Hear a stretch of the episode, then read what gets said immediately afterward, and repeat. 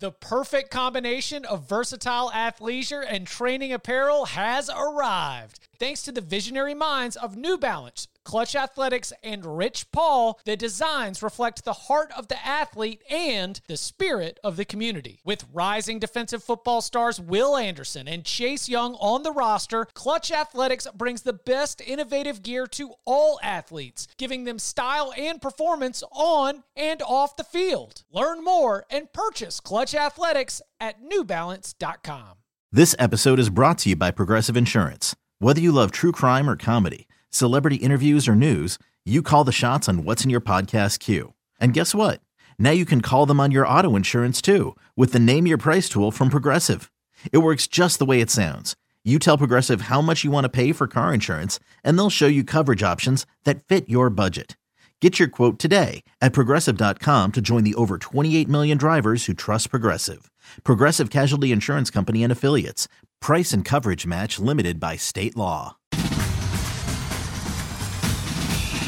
Welcome back to the Cover 3 podcast with your hosts, Chip Patterson, Tom Fornelli, Danny Kanell, and Bud Elliott. It's your call for the best college football coverage from National Signing Day to the National Championship and everything in between. CBS Sports presents the Cover 3 podcast. And welcome back to the Cover 3 podcast here on CBS Sports. That's Tom Fornelli, that's Bud Elliott, that's Danny Kanell. I'm Chip Patterson coming to you live at youtube.com slash cover 3 and all across the 24-7 Sports Facebook network. Come Coming high five that subscribe and maybe pound that like. Oh, just smash them both and come and join us in the chat uh, today we finally, even though there's like, even as of this morning, some like extra staffers that are still going, feel like the pieces are in place uh, on the assistant coaching carousel. So we're going to take this time to do a big review. Uh, some of the most impactful assistant coaching hires that we want to turn your attention to, the teams and staffs that got better, the ones that took some losses, uh, the recruiting impact, and so much more. If you got any questions that you would like to add to the conversation, already seen a couple of them, go ahead and throw those in the chat. Uh, we will star them. And when we get into the assistant coaching carousel recap. Uh, we will enter those into the conversation.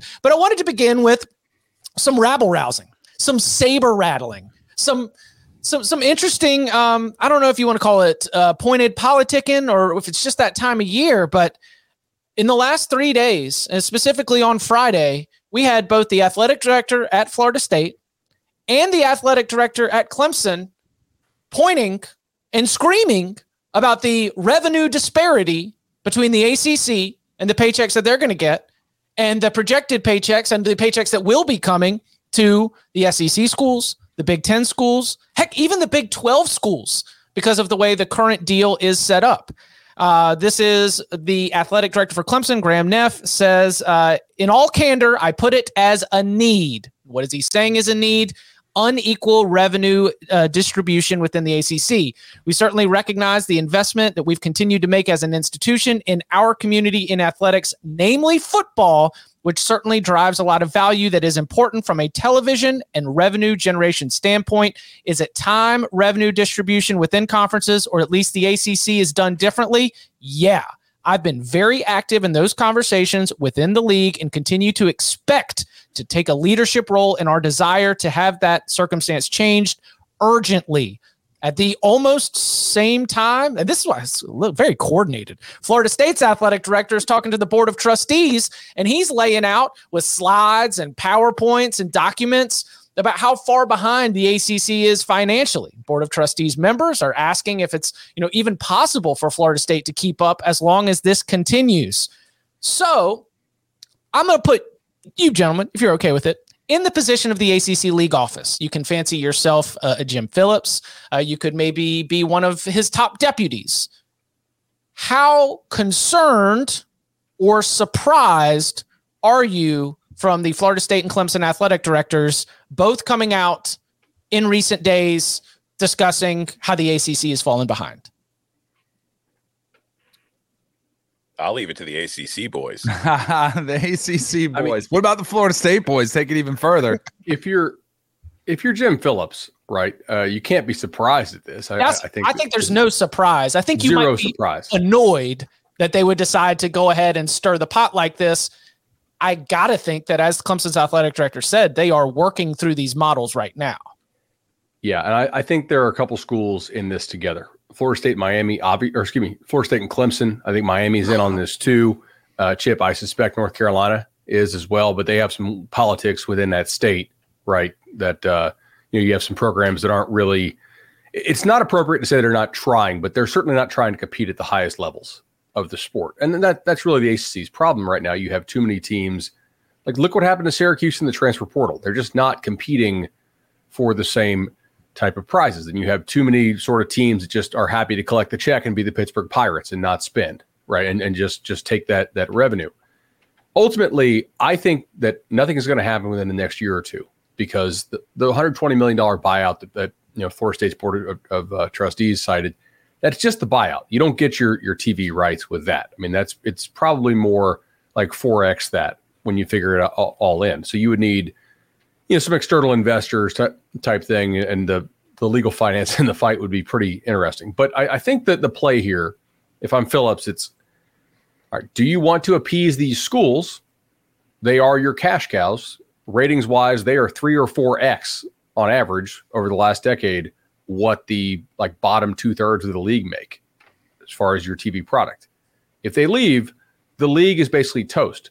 But those schools, you, you go to them with this, you might tell them, hey, unequal revenue sharing as a ploy to keep Florida State and Clemson and Miami in this league longer term. Because if you don't do something, guarantee you they will not stick around long term, and they will they will be gone well before this 2036, and probably before anything that starts with the three in the 2030s. You know, or do you guys want to keep taking your big checks right now, and we'll figure it all all out later because it might be gone anyway. This um you know, it's interesting. Uh, Michael Alford, Bud and I saw him in Orlando last Monday. Um, and he texted me before the board of trustees meeting and was like, "Hey, he's like, you might want to pay attention today." I was like, "Oh, okay. What's in?" It was like he was basically telling me like he's about to put the college football world on blast, and I love it because you know he listens a lot, either the radio show or this show, and they have a problem. Like Florida State, Clemson, my any any any school that wants to be competitive against the Big Ten and the SEC has a problem. That's in the ACC, as Bud just laid out. And to be fair to Jim Phillips, the deal was in place before he took over, right? This TV deal till 2036. And it really does feel like the schools that want out are trapped. And this is the first time because we've seen writers put out numbers and try to suggest, you know, various, you know, options for the ACC schools that want out. But this is the first time we've seen schools, as you mentioned, Chip, like put some numbers to it. And I saw some of them shot down and they're good points because – it's just the one exit fee, but it doesn't get your grant of rights, correct, Bud? Like right. so, like you could get out, but like good luck trying to air your product. Wait, I think you were muted, Bud. But apologies. Like non-opinion here, the 120 is just the exit fee. It does not yes. get you your rights. Your rights are probably 3x that. Right. Mm-hmm. Right. As as a lot of people pointed yep. out. But I do like the fact that at least it's on the table now and that you're trying to put the ball in Jim Phillips' court of exactly what Bud was talking about. Like, are we going to shake up the revenue share? Are you going to give us our fair share? Inevitably, let me, let me ask you guys uh, something. Do you think the ACC is intact in three to four years? Yes. Yes. What about five to seven years? Yes, on the field, but I don't know like if the plans for future uh, leaving won't be public by then. The ACC is doomed. It's correct, dead. but you it's think so? Then water. you think it's going to take down Florida State, Clemson, Miami, North Carolina with it? No, I mean the conference is dead. Like when you get to this point, this is my prediction, like we talk about the Pac 12 being in jeopardy. We're not talking about the ACC right now because it's not being jeopardy because of the grant of rights. So there, nobody's plucking teams from it at the moment. But I think that given the situation, two things happen. Either Florida State, Clemson, and Miami don't get what they want and they jump ship as soon as it becomes financially feasible and another conference is extending the interview or the invitation, or they do get what they want and it just sows more discord within the conference in that they're getting more money than everybody else. So I, I think at this point, just based on the way things have gone. It might take another 10 years, it might take 15 years. But I think the ACC, by and large, some of the programs will be absorbed by the SEC and the Big Ten, and the rest will either just kind of go the way of the Big East, or you know maybe they'll get picked up by the Big Twelve, or if the Pac-12 zombie Pac-12 is still alive at that point, I don't know. But I my prediction is that 15 years from now, the ACC doesn't exist. Well, if it takes that long, though, how much damage does that do potentially to Florida State, Clemson, Miami, the schools that are going to try to stay competitive? And especially if we start, you know, if we see changes with the model of how players are paid and it's not NIL and all of a sudden Right. it's they're paid from the TV deals, that Florida State, those schools are screwed because mm-hmm.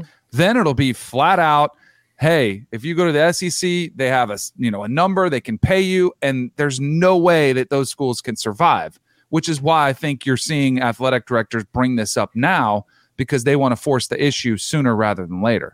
So that's Yeah, why I- I don't that's why like I'm I'm more let's see how this thing shakes out and I would probably put the over under on like 5 years that something massively has to change.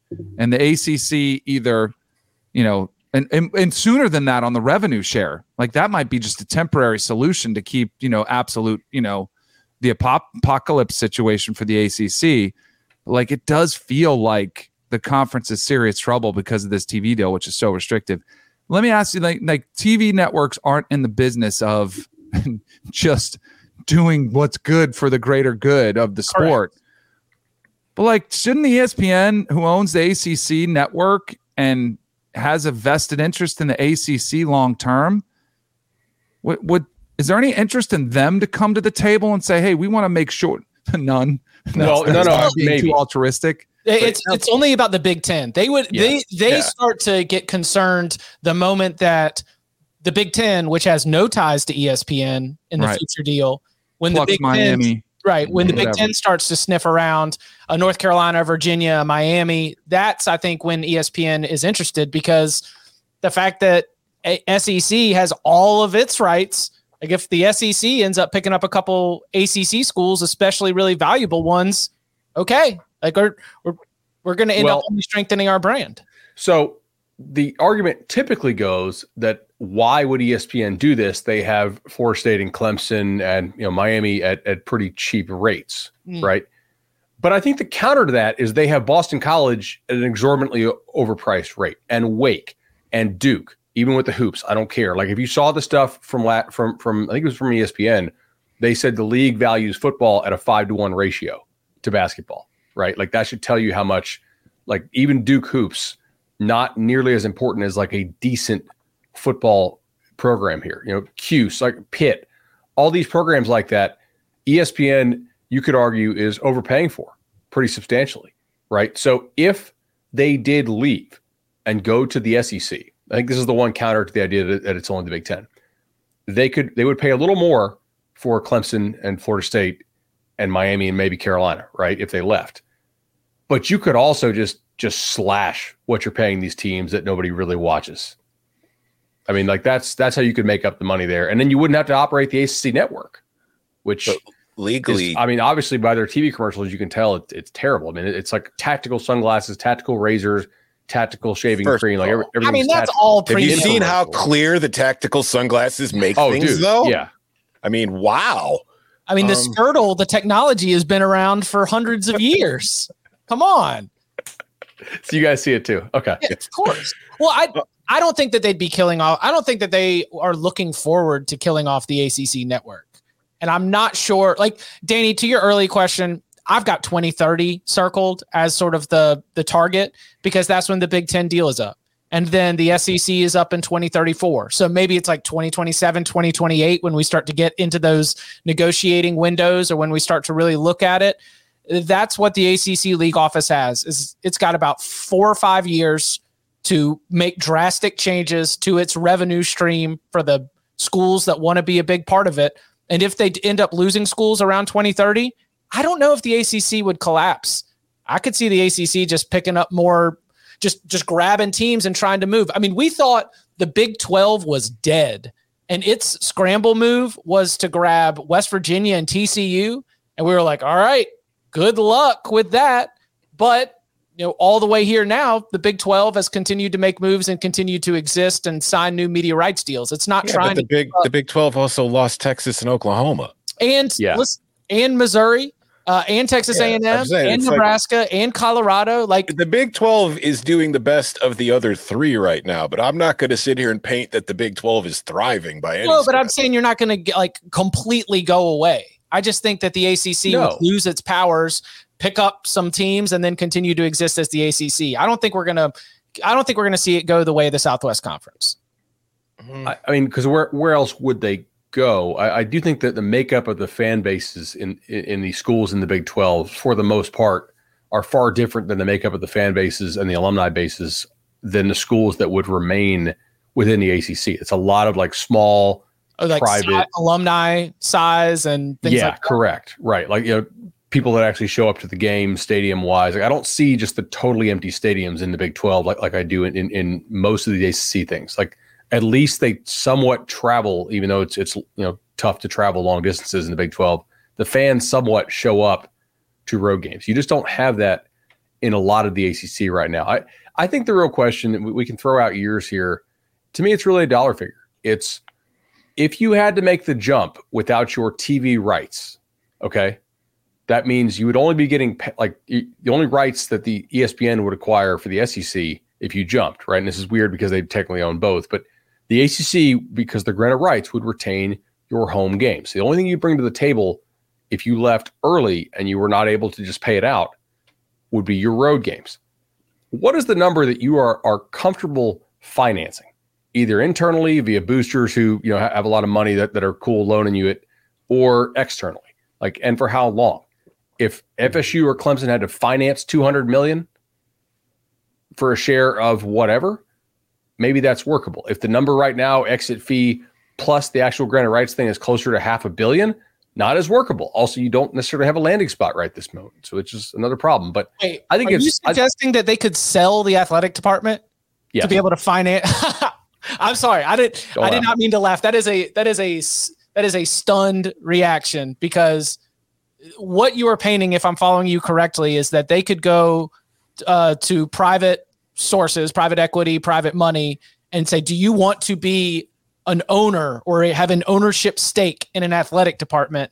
And that I don't really think these programs are going to be attached to schools for the- like like for a long term. I think it's going to more be like, can we license the name Clemson right, we've as part of our football program? I think you know it's more like that. I think, and then you operate more as like a European soccer club.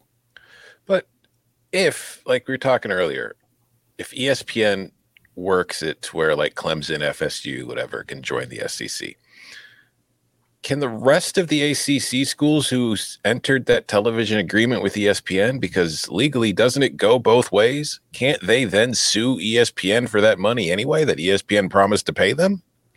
They could potentially, but if if the contract has a provision that says we get to give you a haircut if certain value you know brands leave, like what happened But the if Big ESPN is part of those programs leaving, I mean, does that not Right. leave them open to a pretty hefty lawsuit? yes, it, it does. Yes.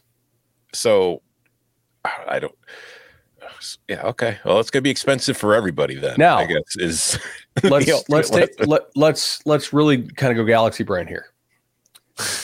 If you get these schools to agree to unequal revenue sharing, you are also getting them to admit that they have different values.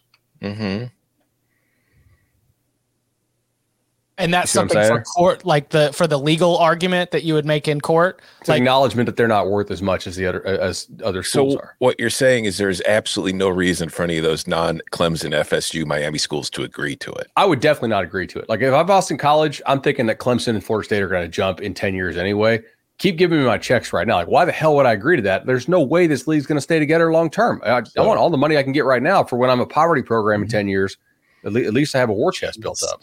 The Are there doomed? What's the loophole? If is it eight teams left, they get out of the grant of rights, or is there no way to get out of the grant of rights? Oh, if more than ha- yeah, if more than half, it, it- it's not seven. It's got to be eight. Then I guess it's potentially, but there's not eight teams with a landing spot. What if what if you had two to the SEC, two to the Big Ten, and four to the Big Twelve? Like Are there other options? Is there any like that's what I was thinking? Like, because I don't think you're right. I don't think there's I don't think there's eight to the SEC or ACC. They don't want eight from the ACC, but the Big 12 might be willing to play ball if that was on the table. Because these other, they wouldn't provide value. I mean, if you're going to take in these schools, then but they would potentially to the Big 12, don't you think? All right, Wednesday show idea. We're going to do a realignment draft where one of us will be the Big Ten, one of us will be the SEC, and one of us will be the Big 12, and we will draft the ACC Let's schools. go. Let's do it. Uh, oh my god. Anyway, it was it was interesting because you know when we were discussing the the news from Friday over the weekend. We thought, hey, this is going to be a bigger story that's just going to continue to evolve. But I thought that it would generate some interesting discussion, and certain certainly this is uh, this is fascinating to watch it play out. Nothing big happening soon, probably, hmm, but uh, not looking good, at, at least in terms of the long term future for sure. Coming up on the other side, we take a look at the assistant coaching carousel. Some of the most impactful moves, uh, some teams that got better, teams that got worse, recruiting side, all of that and more. Next. Robert Half research indicates 9 out of 10 hiring managers are having difficulty hiring. If you have open roles, chances are you're feeling this too.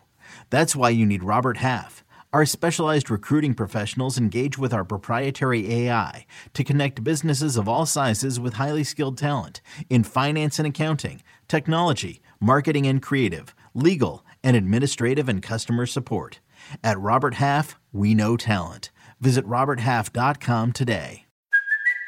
It's Kaley Cuoco for Priceline. Ready to go to your happy place for a happy price? Well, why didn't you say so? Just download the Priceline app right now and save up to 60% on hotels. So, whether it's Cousin Kevin's Kazoo concert in Kansas City, go Kevin, or Becky's Bachelorette Bash in Bermuda, you never have to miss a trip ever again. So, download the Priceline app today. Your savings are waiting.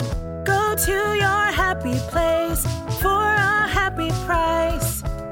Go to your happy price, Priceline back here on the Cover Three podcast. Chat's loving uh, draft the ACC. Boy, all of our ACC friends would be so sad if we spend a whole 60 minutes on this podcast predicting the different ways the conference is going to collapse. Come on, Sedgefield Country Club, the smoky rooms where that league was founded. They didn't go through all this. Come on. It all it all had changed when you uh, moved the office. All right, here we go. Uh, first of all, I want to give a shout out to Brandon Marcello. Brandon Marcello does great work for 24 7 Sports. And in the preparation for this podcast, he has a full coaching carousel that, yes, has recent updates, but also alphabetical breakdowns of all the FBS teams and all the ins and outs. Brandon, I know you listen to the show. You're a big fan. So thank you because you greatly assisted uh, in the show prep process today. Uh, over at 24 7 Sports, again, check out his uh, coaching carousel. So I wanted to begin with just the, the thing that, that drew uh, your eye, the, the most impactful move, the one that you thought uh, is going to have the biggest, um, you know, the, the biggest consequences, good or negative, I guess, if you want to take it that way. Bud, you want to take us to uh, to Kentucky.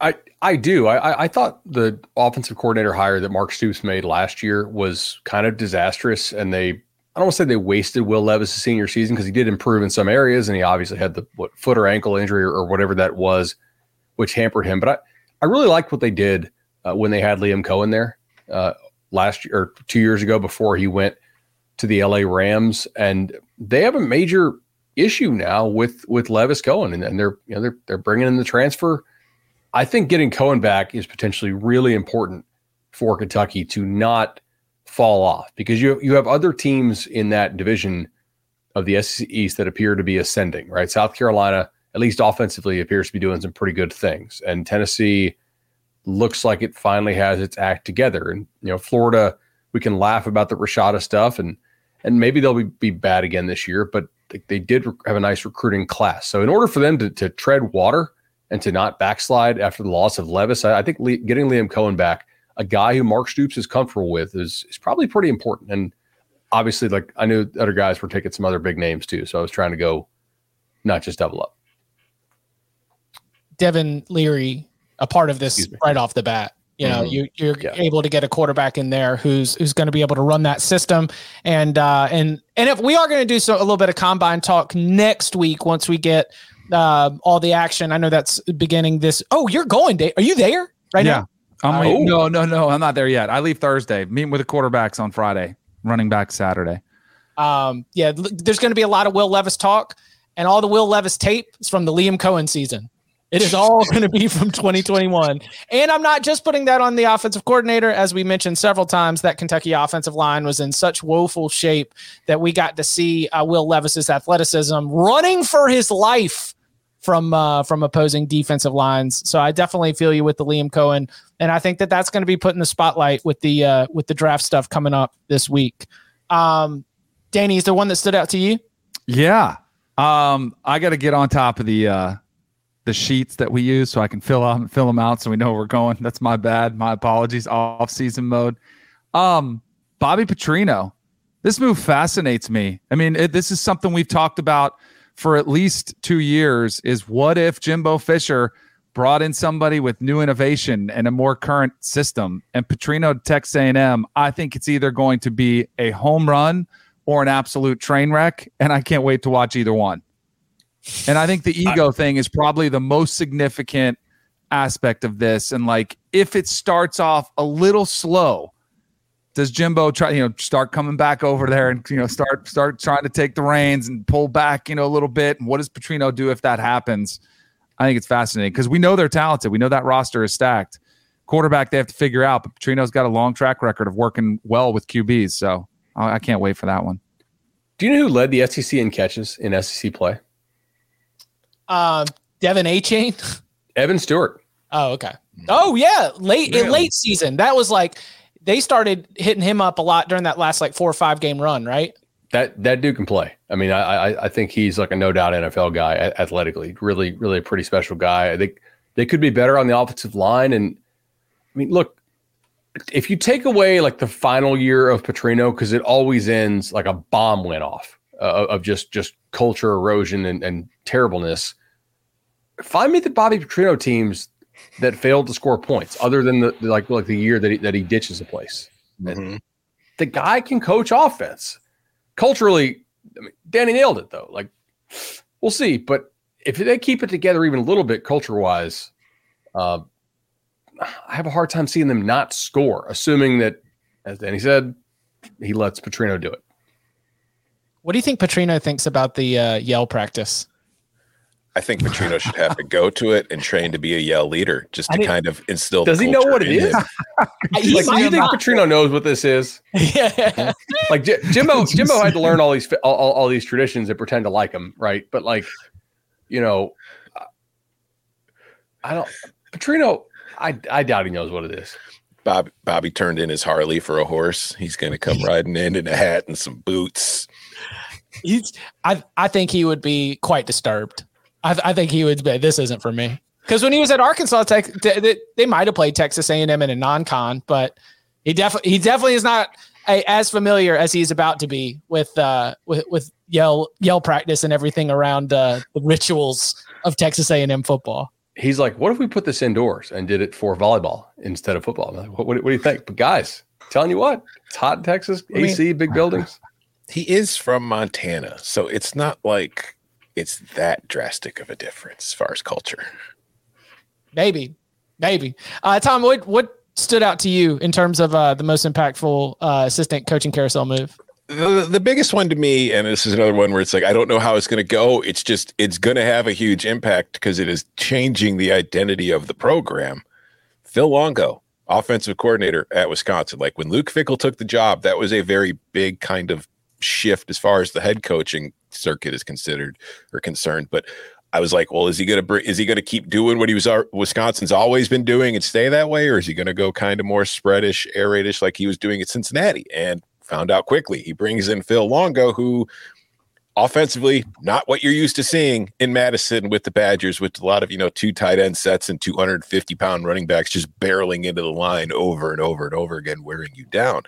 So that to me, I've talked about it a bit on the show. Like it's an air raid scheme, quote unquote, by name, but they are, it's an offense that you can run the ball a lot in. And I do think Braylon Allen's going to have a good season because he's actually, as Braylon Allen has said himself, he's going to have room to run because there won't be eight or nine defenders in the box on every play.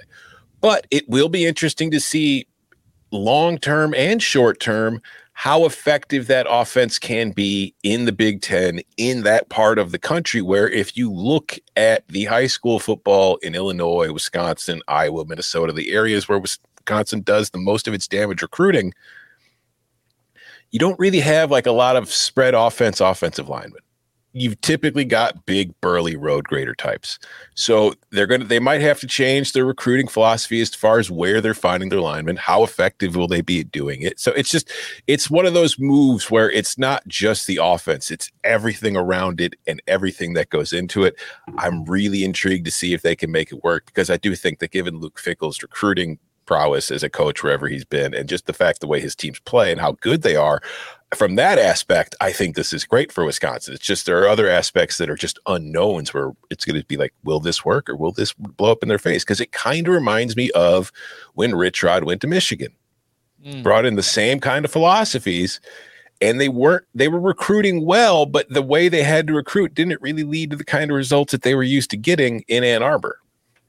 Um, Braylon Allen probably has heard this in the recruiting pitch. And if not, uh, Braylon, I know you're a big fan of the show. So uh, just to remind you, each of the first three years that Phil Longo was the offensive coordinator at North Carolina, he had at least one and almost two 1,000 yard rushers. Michael Carter goes for a thousand in 2019. Javonte Williams 933 uh, in the 2020 season. Both Michael Carter and Javonte Williams both rushed for more than a thousand yards, and of course both went off to the NFL where they've become pretty decent contributors as well. Tennessee transfer Ty Chandler ran for a thousand yards in the 2021 season. Sam Howell uh, even added 829 on the ground. And one area where, admittedly, it was uh, you know a lot more on Drake Maye. Drake Maye was the team's leading rusher this year, almost 700 yards. Uh, Elijah Green, Omarion Hampton didn't quite have as much run game in there, but three out of the four years that Phil Longo was there with his you know air raid in name only they were still running the ball pretty effectively and, and looking to do so. So Braylon Allen, Wisconsin, we're still going to have an offense that is going to try to run that football, uh, just clearly with a lot more passing concepts than I think we're used to. So I ha- I like Phil Longo a lot. Um, I also didn't want to go all offense, but I'm not going to be able to get out here without talking about the impact that Garrett Riley's hire is going to have on the Clemson Tigers, uh, both for Dabo breaking trend or at least recent trend Dabo going throwback to like 2010, 2011 when he had to go outside and find one of the top minds in the game. Did it with Chad Morris, did it with Brent Venables. It led to national championships. But also, Garrett Riley did a hell of a job with TCU this year. Now we're introducing Garrett Riley, not Brandon Streeter, as the one who is going to really uh, oversee Cade Klubnik's development. And you know, Cade started in the ACC championship game, won that, uh, started in the bowl game. They did not win. Moved the ball well, just couldn't score uh, at all. But if in the Clemson Florida State ACC power struggle, the impact of uh, Garrett Riley coming in to take over as Clemson OC feels absolutely massive. If you're a receiver for Clemson, you got to be really happy about this. Um, just the the prior Clemson offensive coordinators uh, really struggled to have route combinations and concepts that that sprung their guys open, and I, I just I think this is really good. When, when Dabo was at his best, it was Dabo's CEO, rah rah recruiter guy, culture vibes, etc. And we're going to spend money as a program to bring in big time proven coordinators. Nothing that he's done in the last decade has made him a scheme guy all of a sudden, or somebody that, that says, "Hey, like we run a certain system here. Let's make sure to, to promote from within."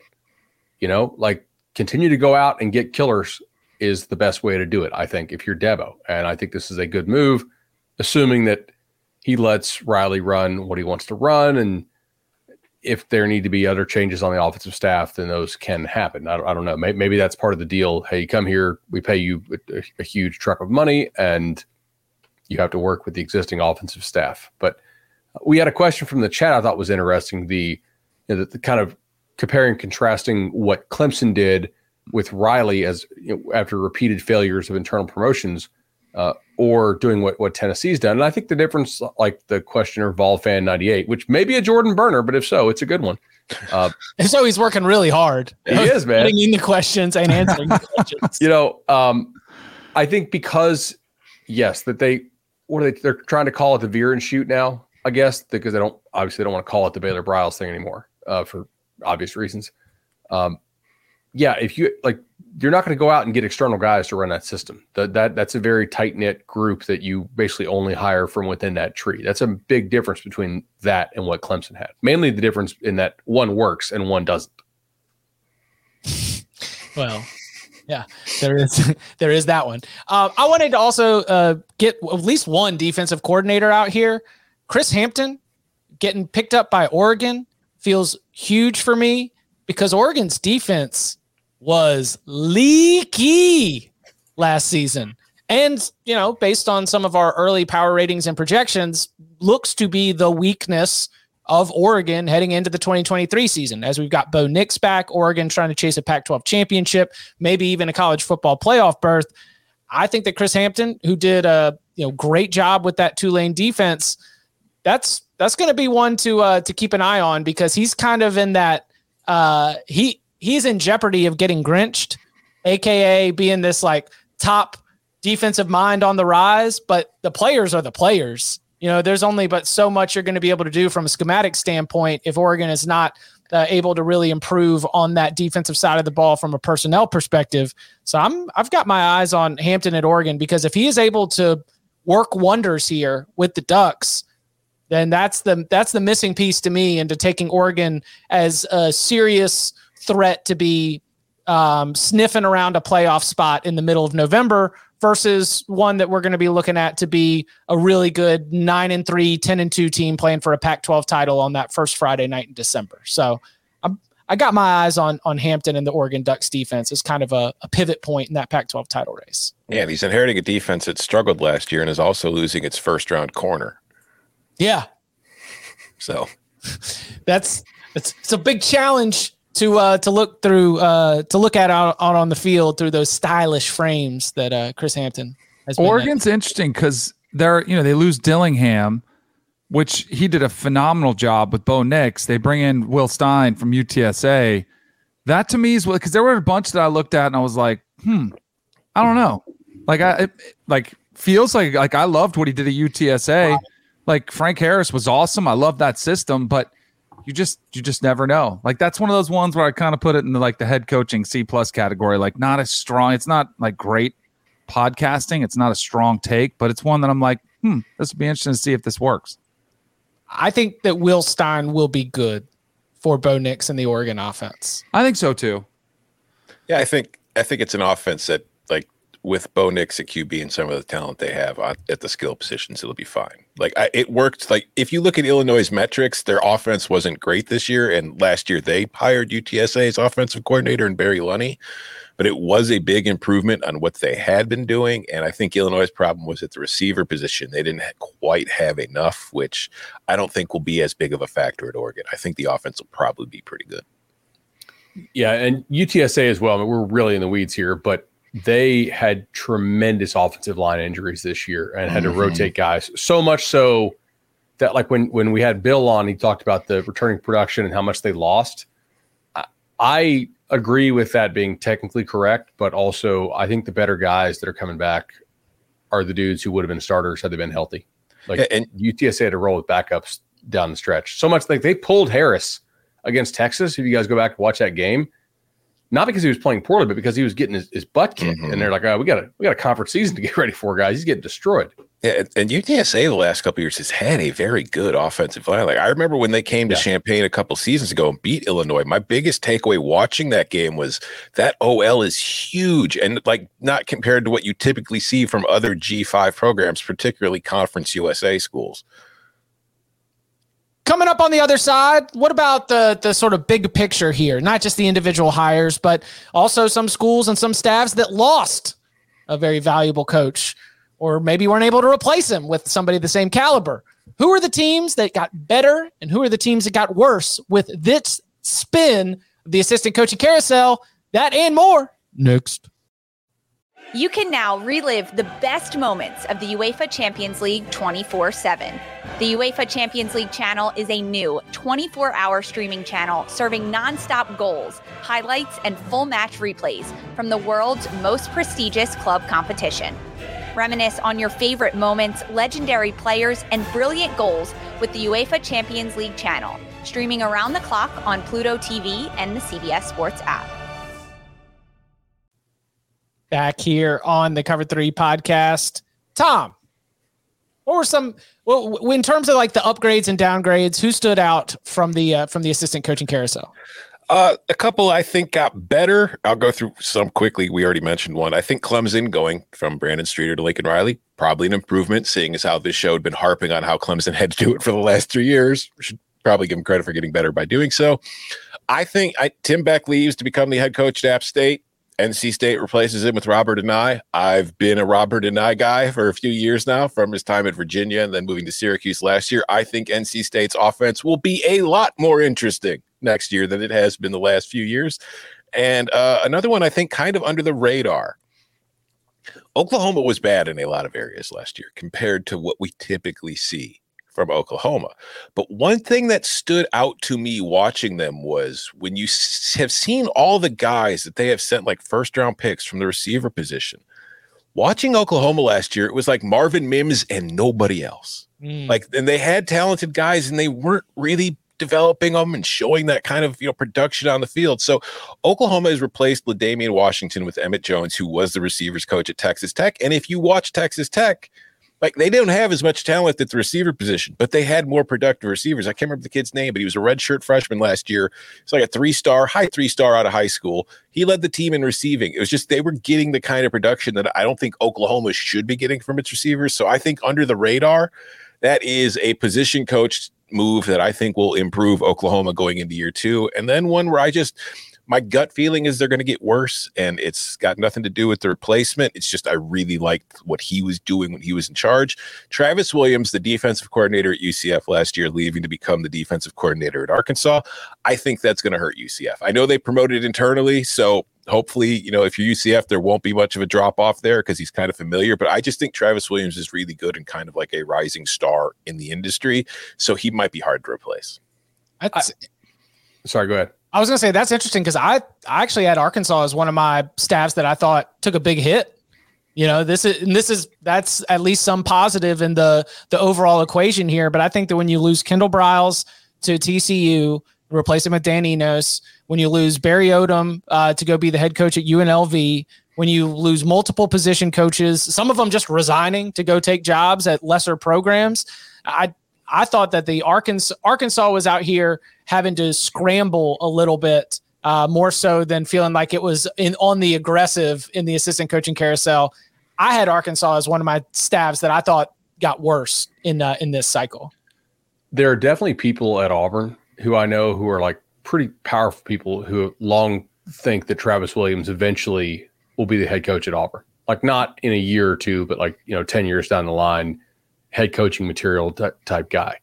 Um, so I, I I could definitely see that. I, Tom, if we can go back to your NC State one, I I think I agree on on Robert Anae. My only question here is that he really didn't start doing some of that stuff that he started to do at UVA until quarterback coach Jason Beck got there with him. And I'm Mhm. and J- Beck went with him to Syracuse, and Anae went to NC State, but Beck remained and is the OC now at Q. So I'm curious to see like what does an Anae Sans Beck look like for instance? I, I think it's definitely going to be an upgrade over Tim Beck, who I don't think was a very good offensive coordinator, to be honest. At least not not Coastal Carolina, by the way. correct. And I thought he made an crap. inspired hire offensive coordinator wise. Like he, he got Travis Trickett, who I thought was working miracles on an annual or a weekly basis last week or last year at USF. But I, I'm just curious to how the Anae thing will work out without Jason Beck.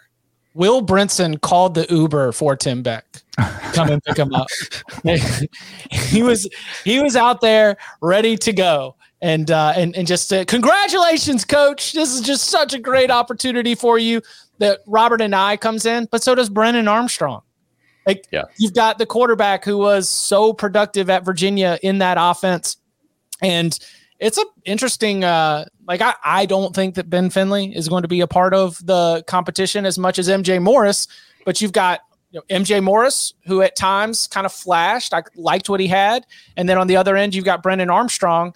And, you know, I think that those are two very good options for Anae that pro- provides different, um, you know different abilities and and really allow him to open up the uh, the playbook. I think that NC State's offense got got a lot better. Also, you mentioned that Syracuse uh, uh, Jason Beck promoted internally. Uh, eyes closed. Does anybody know who the know who the new defensive coordinator is at Syracuse? I know who they lost. Um, who was the new one? It was it was right out of the Dino Babers has been in college football for a billion years. He went and hired Rocky Long Oh, Oh, there we that's go. right. well that that is scheme continuity though, with uh, the like the with lo- losing Tony White. Because you're you're you're you're still going to run some some of that that you know, Three, three, five. yeah. Does Syracuse play any You- option? you know where do you next know where? Rocky Long was? He Is was it New Mexico? Exactly. Yeah. I sat down with him. So two tie-ins here, which is perfect because I sat down with Rocky Long. He is salty, old school, Yes. like the oldest of old school college football coaches who doesn't give a damn about anything else except coaching football. Uh, and he is like the godfather of the three three five. Um, so I think that's an interesting, interesting move for him. But they, that's the- actually when New Mexico and I was covering their defense wasn't bad. It- they were so bad on offense; it was atrocious. The other thing, Travis Williams sat down with him too in person, and I don't know if it was the juxtaposition after Gus Malzahn, who was maybe the worst production meeting I've had because he's just yeah, no, yes, no, and then Travis Williams comes bouncing in the room and he's got all this energy. But I think I even told you guys after that game, I could not have been more impressed, and I would say rising star is exactly like the term I would use to describe him too. Like he has head coaching like just it's in his future. You can see it. He's got like he'll he'll win the press conference. He'll be outstanding in recruiting. And and defensively he was pretty impressive too. So i, I like that one. It's hard to say arkansas got better because so much of the staff you know it's both coordinators get pilfered. It's hard to say that but i i'll be rooting for travis williams and i think he'll i think he'll do okay Jordan, I want you to take a note for the weekend of sep- Saturday, September 23rd. Syracuse is playing Army. If Mhm. if Rocky Long is defensive coordinator, we are locking up Syracuse. He, Mm. he will shut down some option. Mm-hmm. Um, what? Uh, So- oh, go ahead. I, I I'm kind of getting a little bit of must champion vibes out of Starkville. So obviously you had the you know tragic passing of, of Mike Leach, and they they elevate Zach Arnett, who I really like as the defensive coordinator, into the head coaching role. And offensively, I wonder how much Zach Arnett hated working for Mike Leach because you could not have found a different, like a more different offensive style, right? They go out and they get uh, Kevin Barbay, who was at App State, and prior to that, he was with those like Lew Nichols Central Michigan teams, and they just want to run the ball, not every down, but but damn near compared to what you had in Starkville. And I'm curious, like in in the Sun Belt, App has better personnel than most teams. Central Michigan had better personnel than most teams in the MAC, especially when when he was there. Can you play bully ball at Mississippi State? I'm I'm not sure that that that's going to work. Like the last time we kind of tried to see that, Sylvester Croom's tenure there did not go very well. And in the interim, Mississippi State has had offensive genius Dan Mullen, offensive genius Mike Leach, and a guy, the the, the, the, Joe Moorhead, who we think pretty highly of offensive coordinator wise and offensive coaching wise. I'm interested to see what Kevin Barbay does. I hope I'm wrong about this, but it just seems like defensive coordinator. We're gonna we're gonna you know, run the ball like crazy vibes there right now based on on this hire, and I'm I'm skeptical. So this uh this brings up a, a question that I had earlier in the chat. Uh, Kyle asks, and by the way, if you are watching us live, and there are a lot of you watching live, go ahead and just go hit, smash that like for us, please. Just just go ahead and run it up. I I might be able to go into the closet. I might be able to find some P plus gift codes. Who knows? But let's just find out. Let's mess around and find out. Run the likes up. Uh, Kyle asks, was there a single good offensive coordinator hire in the SEC?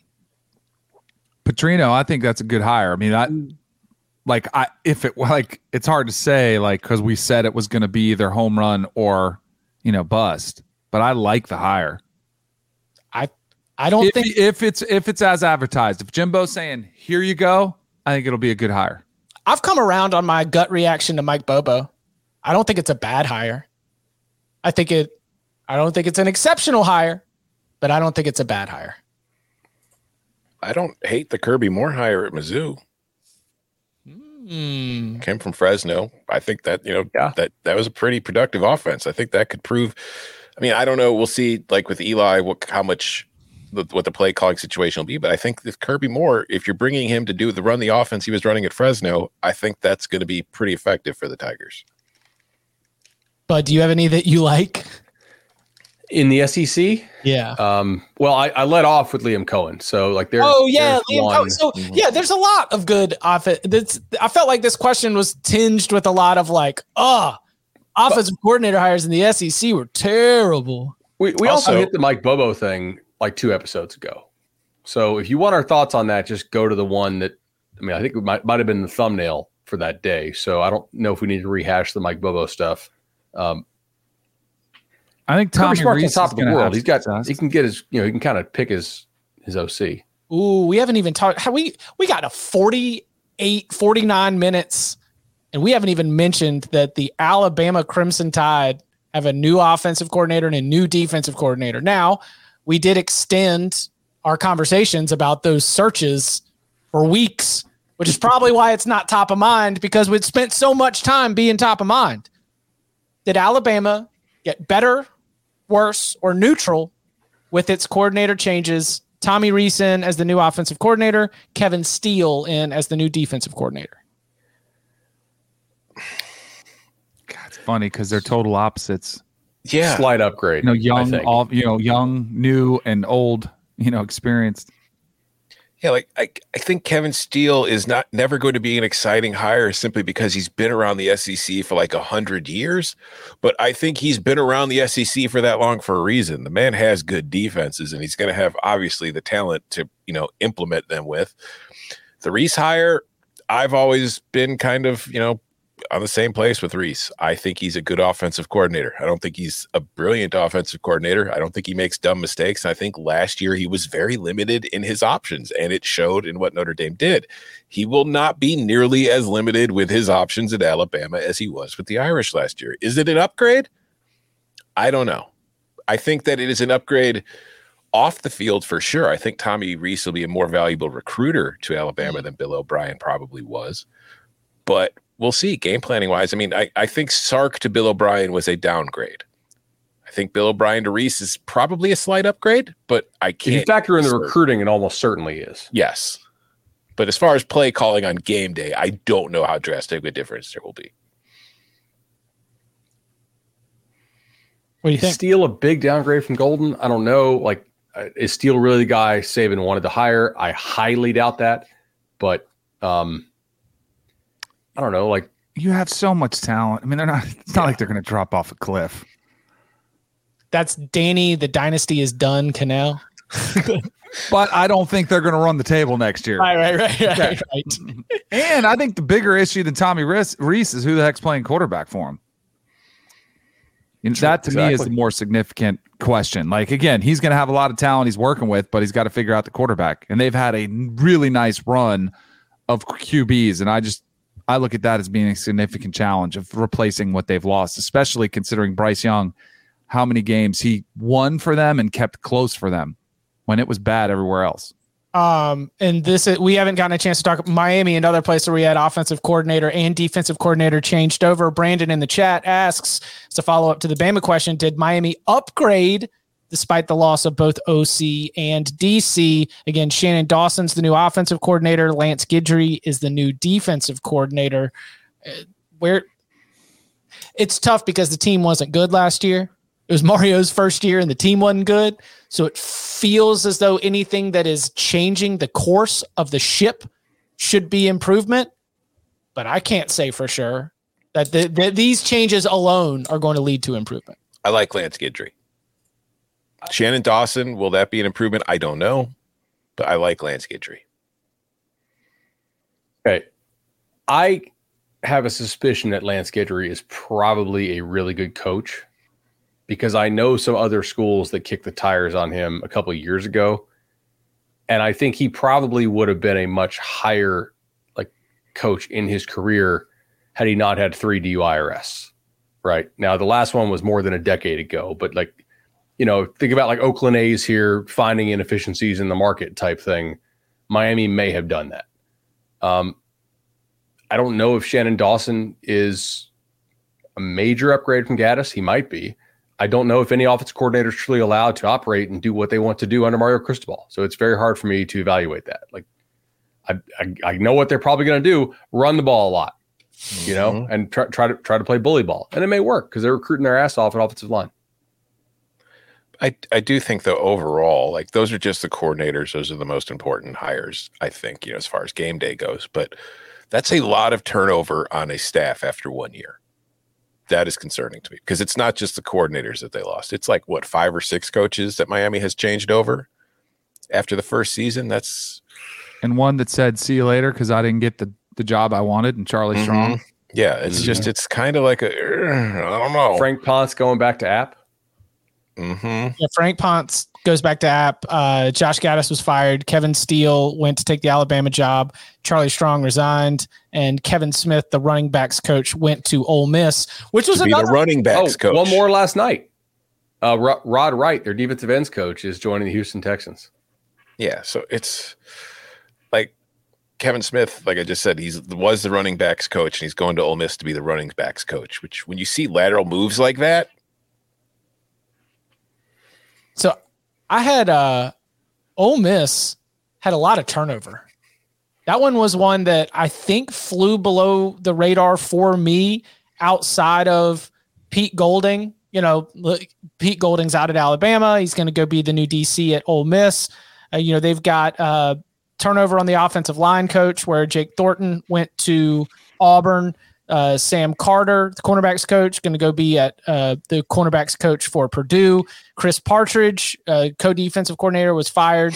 Maurice Crum, linebackers coach, was fired. Now the defense was not great uh, down the stretch. That was one thing that Bud called out early. He said this Ole Miss defense is not as good as some of these yardage and point total and metrics and stats are initially pointing out. Um, Lane Kiffin's got very much a reshaped staff, a brand new contract, and a uh, a reshaped staff right now. Is Ole Miss better, worse, neutral? What do we make of this uh, this new makeup that Lane's got? I mean, Alabama fans will not tell you that they've upgraded a defensive coordinator. Whether that's true or not, I don't know. Uh, you know, I, I look at the overall defensive haul and Golding, I know from Alabama, another coach on there that I coached at Illinois for a few years under Lovie Smith, and I thought was a good coach and helps recruit. You know, Illinois is going to be sending some defensive backs they had to the NFL last year. They might have a first round pick this year in Devon Witherspoon.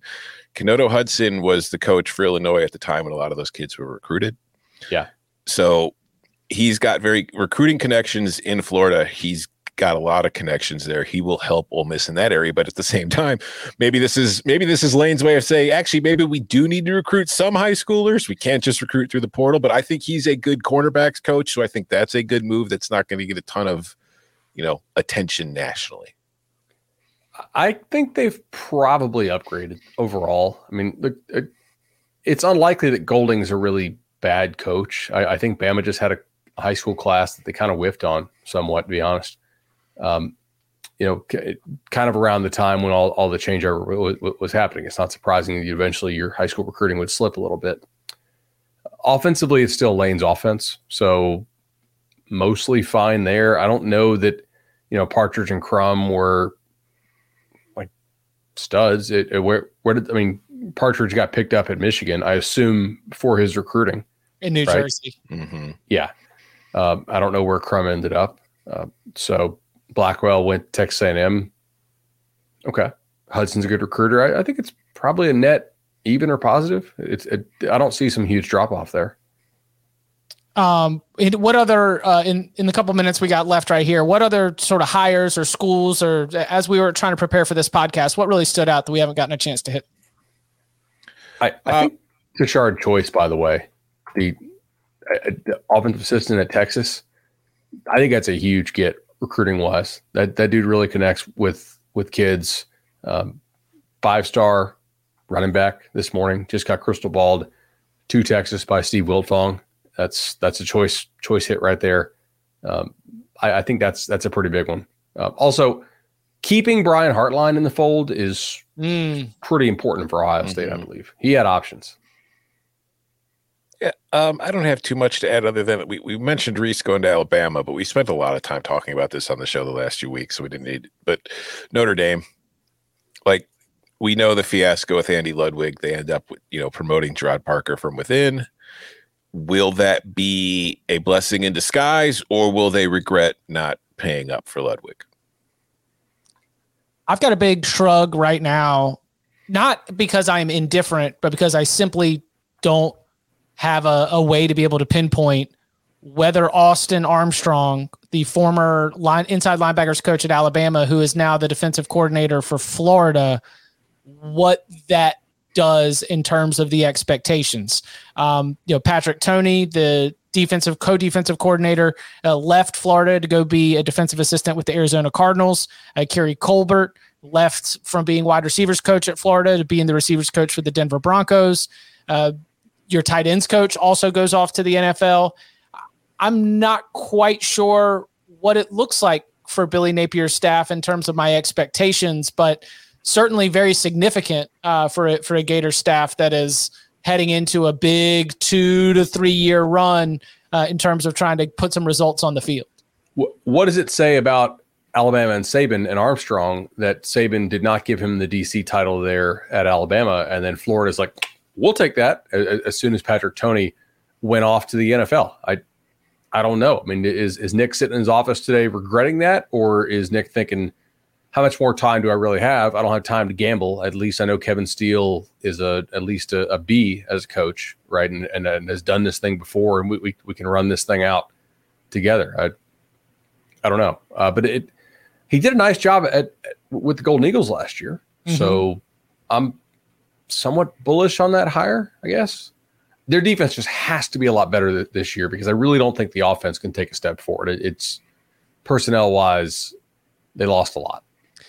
I'm sorry, Florida. You really could use a Will Muschamp team right now. The state of the offense.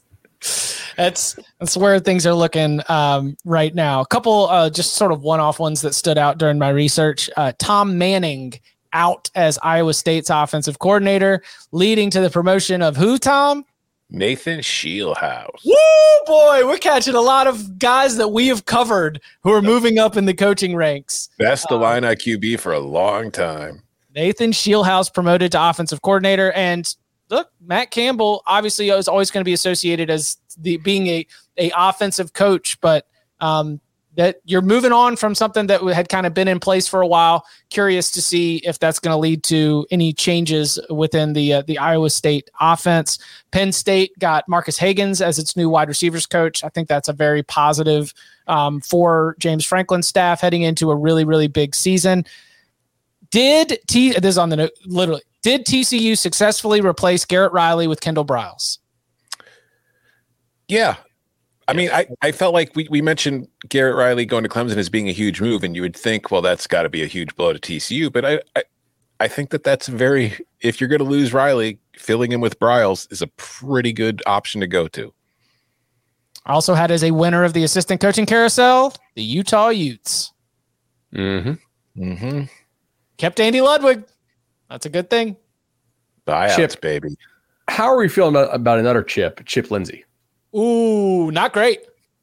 Would like I think that it is incredibly fortunate for the beginning of Chip Lindsey's tenure that he's got Drake Maye as his quarterback, and it's incredibly unfortunate for the beginning of Chip Lindsey's tenure that he's got Drake Maye as his quarterback. And I say that to say that if things don't look good, he is immediately going to be the name that is mentioned more frequently than any other around North Carolina football. But because it's Drake Maye, the odds are actually stacked such that the results will look good. Can I disagree on that as far as him being the name that's mentioned most often if things don't look good? Oh, you think it's Mack Brown? I think it's Mack Brown. I mean, like, uh, how, how old is Mack? Are we really going to let him rebuild again, like yet another coaching staff, if, if things don't look good with Drake Maye this year? Hey, we already I'm got just- the the next in-state quarterback. You know that was it? Tad Hudson. Tad Hudson, a lacrosse name, if I've ever heard one, out here to be the next in-state quarterback. I'm I'm just planting my flag now. If Drake Maye has a drop off this year, I'm 100% blaming Chip Lindsey for all of it. That's right. um, but uh, what do you think? You asked me, bud. I mean, I'm skeptical. Uh, the the way it ended at Troy was uh, was not good, and um, it's hard to judge what went down this year, right? But I'm I'm skeptical for sure. We'll see. He's he's going to be let let out of the nest. I've I've always had a difficult time judging Gus Malzahn's offensive coordinators, and much of my significant experience with Chip Lindsey as an offensive coordinator has been under Gus Malzahn at both Auburn and UCF. So we'll see. It's uh it's, it's going to be very interesting to watch, but he does have one of the best quarterbacks in all of college football. So that's uh that's one thing that that is working in his favor. Um, I think Arizona State upgraded pretty significantly. By the way, just in terms of they will be better at both coordinator spots, I believe. And head coach. Well, yeah, I mean, it helps if your head coach isn't just throwing your assistants under the bus, right? So, right. I was Culture wise, they should be a lot better. yeah there were there were some where you know when you had a situation like Arizona State and it's just entirely you know rebooting everything then it it felt like a little less of the assistant ca- coaching carousel and more of just you know hey guess what I think Colorado made a good offensive coordinator hire Oh, huge! they, they went from from like my worst rated offensive coordinator in the country to something a lot better, I think, in Sean Lewis. yeah so I, I I think that there's there's some situations like that where there was nowhere to go but up and uh and Colorado and Arizona State probably both fall into that scenario. Any other uh any other updates or um names or schools that uh that stood out from the the coaching carousel? Uh, I can go Homer if you want. Yeah, I'm a hundred. Yes. Yeah, Howard up. Pur- Purdue, Purdue's getting a great head coach in Ryan Walters, and he's bringing a couple very good coaches with him from Illinois, and Kevin Kane and Cory Patterson, who I'm sad to see go. But I do think Brett Bielema did a very good job replacing them. Aaron Henry stepping up to be the defensive coordinator. Terrance Jamison, defensive line coach, also being promoted to co-DC. Antonio Finellis coming in from LSU as an analyst, another guy who used to play for Brett. Uh, Charlie Bullen, outside linebackers, coming from the Arizona Cardinals. Thad Ward, who coached at Illinois under Lovie Smith and was an excellent recruiter. But you remember at the end of the Lovie Smith tenure, one of the problems with Lovie Smith was that they weren't recruiting in state. There's a reason Thad Ward left because he wasn't getting the support he needed. So I'm happy he's back in Champaign because he's an excellent coach and excellent recruiter. And I think that, you know, just going off of Brett Bielema's track record of replacing coaches because he does send a lot of his coaches to promoted to other jobs who leave and he does an excellent job replacing them. I think Illinois did a pretty good job considering all they lost. Hey, there's there's some buzz in the chat about being a threat in the West in 2023. Ooh, Illinois is a threat in the Big Ten every year from now on, period. Put it down, Tom Fornelli. Uh, this has been very, very fun. Make sure uh, if you were watching this back later, you can still go and high five, smash that like. Uh, if you were listening to this, head on over to youtube.com slash cover three and go ahead and subscribe. Even if you are like, and I'm with you, you know, I like to listen to some podcasts while I'm doing things with my hands, walking around, going on a walk, whatever. But just, just do us a favor. Head on over to youtube.com slash cover three. Uh, give us a subscribe and hit that like button. We will be back Wednesday, 11 a.m. Eastern Time. So make sure you come and join us for that. And you can follow him on Twitter at Tom Fornelli. You can follow him at Bud Elliott3. You can follow me at Chip underscore Patterson. Gentlemen, thank you very much. Thank you. Yeah.